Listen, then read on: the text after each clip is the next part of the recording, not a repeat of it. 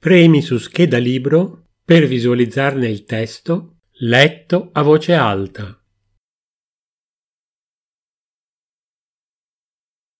Buongiorno Teresa, Olympos. Classici, emozioni, fantasy, humor, romanzi di formazione, storie di ragazzi e ragazze, dai 12 anni. Ebe è una giovane dea dell'Olimpo, fa parte di una famiglia numerosa, quella dei figli e delle figlie di Zeus. Ha un padre che tradisce di continuo sua madre Era, fratelli come Eris e Ares, o discordia e dispetto, come li chiama lei. Suo padre Zeus le regala carta, penna e calamaio, così lei comincia a tenere un diario. Il tempo sull'Olimpo non scorre come il nostro, cambia perfino per ogni singola divinità.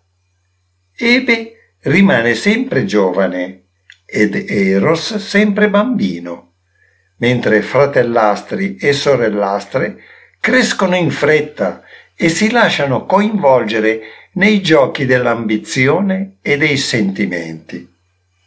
Per Ebe, invece, il tempo scorre lentamente ma anche per lei c'è un incarico di responsabilità a corte.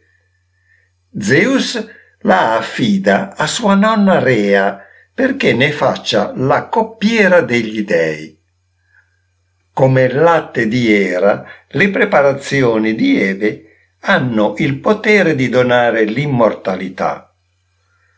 Così, piccola dea, si troverà a osservare da un punto di vista privilegiato la vita di corte tra ribellioni e scalate al potere.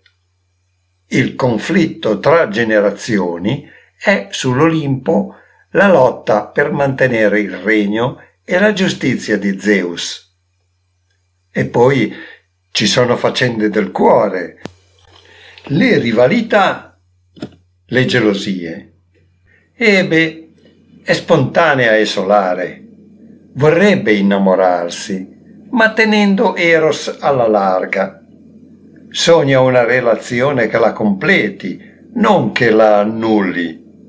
Olympos è un classico da ogni punto di vista.